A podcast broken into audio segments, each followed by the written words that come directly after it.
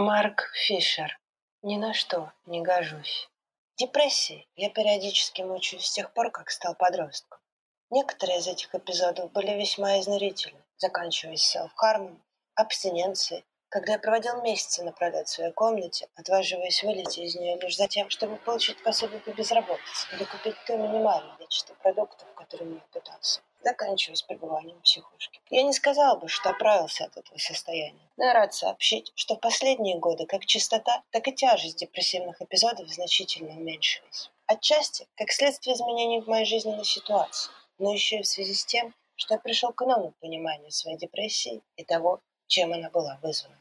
Я выставляю на показ свои собственные переживания психического расстройства не потому, что считаю, что в них есть что-то особенное или уникальное, но дабы подкрепить утверждение о том, что со многими формами депрессии лучше всего разбираться и лучше всего сражаться с помощью конструкций персональных и политических, а не индивидуальных и психологических. Писать о своей собственной депрессии трудно. Депрессия отчасти приводится в действие издевательским внутренним голосом, который обвиняет тебя в потворстве собственным прихотям. Ты не в депрессии, ты просто жалеешь себя, возьми себя в руки. И этот голос может быть вызван вынесением своего состояния на публику. Ясное дело, что такой голос вообще не является внутренним. Он представляет собой внутреннее выражение действительных общественных сил. В интересах некоторых из них отрицать всякую связь между депрессией и политикой. Моя депрессия всегда была сопряжена с убежденностью в том, что я ни на что не гожусь. Большую часть своей жизни до 30 лет я пребывал в уверенности, что никогда не буду работать. После 20 я метался между аспирантурой, периодами безработицы и временными заработками.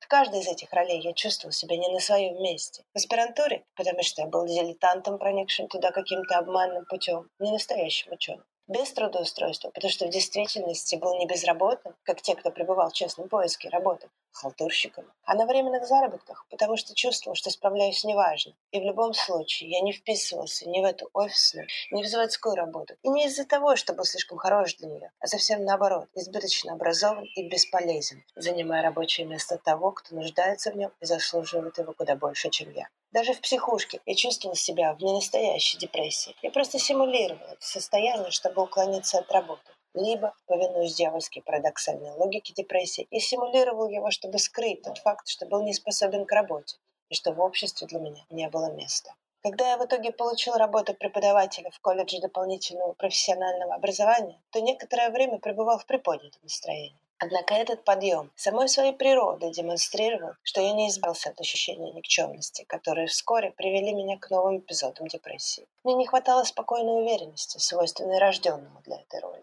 На каком-то не особо глубоком уровне я, очевидно, все еще не верил, что был тем, кто способен к преподавательской работе. Но откуда взялось это убеждение? Господствующая в психиатрии школа мысли объясняет, что истоки подобных убеждений восходят к сбою химических процессов мозга, который должен быть скорректирован медикаментом. Психоанализ и форма терапии, претерпевшие его влияние, как известно, ищут корни психического расстройства в семейном окружении то время как когнитивно-поведенческая терапия меньше заинтересована в поиске источника негативных убеждений, нежели в простом замещении последних позитивными сценариями. Не то чтобы такие модели абсолютно неверны, но дело в том, что они упускают и должны упускать вероятную причину подобного рода чувства неполноценности – общественную власть. Той формой общественной власти, которая оказала на меня наибольшее влияние, была классовая власть. Хотя, разумеется, гендерные, расовые и иные формы угнетения работают, производя сходные чувства онтологической неполноценности, которые лучше всего выражаются мыслью, сформулированной выше. Этот человек не таков, чтобы исполнять роли, уготованные для господствующей группы. По настоянию одного из читателей моей книги «Капиталистический реализм» я начал изучать работы Дэвида Смейла. Смейл терапевт, который все-таки делает вопрос о власти центральным для своей практики. Он подтвердил эти гипотезы о депрессии, к которым я осторожно двигался. В своей важной книге «Истоки несчастья» Смейл описывает, как признаки класса рассчитаны на то, чтобы от них невозможно было избавиться. Тому, кто с рождения приучен думать о себе как о ком-то менее значительном, недостаточно добыть себе квалификации или поднакопить богатство, чтобы избавиться в своей голове и в головах посторонних от исходного ощущения собственной никчемности, которым отмечена их жизнь с самого раннего возраста. Те, кто выходит за пределы социального круга, в котором им положено находиться, всегда оказываются в опасности. Головокружение, паника и ужас могут завладеть ими. Изолирован, отрезанный от мира, окруженный враждебной средой, ты внезапно лишаешься связи, лишаешься стабильности, и ничто не может удержать тебя прямо или на своем месте. Тобой овладевает дурманящий, тошнотворный отрыв от реальности. Ты находишься перед угрозой полной потери идентичности, ощущением сплошного обмана. Ты не имеешь права быть здесь, сейчас, в этом теле, в этой одежде. Ты ничто. И ничто вполне буквально выражает, кем, по твоим ощущениям, становишься ты сам. Вот уже некоторое время одной из наиболее успешных тактик господствующего класса является перекладывание ответственности. Каждому отдельному представителю угнетенного класса внушают, что его бедность, нехватка возможностей или отсутствие работы – это его и только его вина. Отдельные люди начинают винить себя, а не общественные структуры, которых в любом случае, как их заставляют верить, на самом деле не существует. Они представляют собой лишь оправдание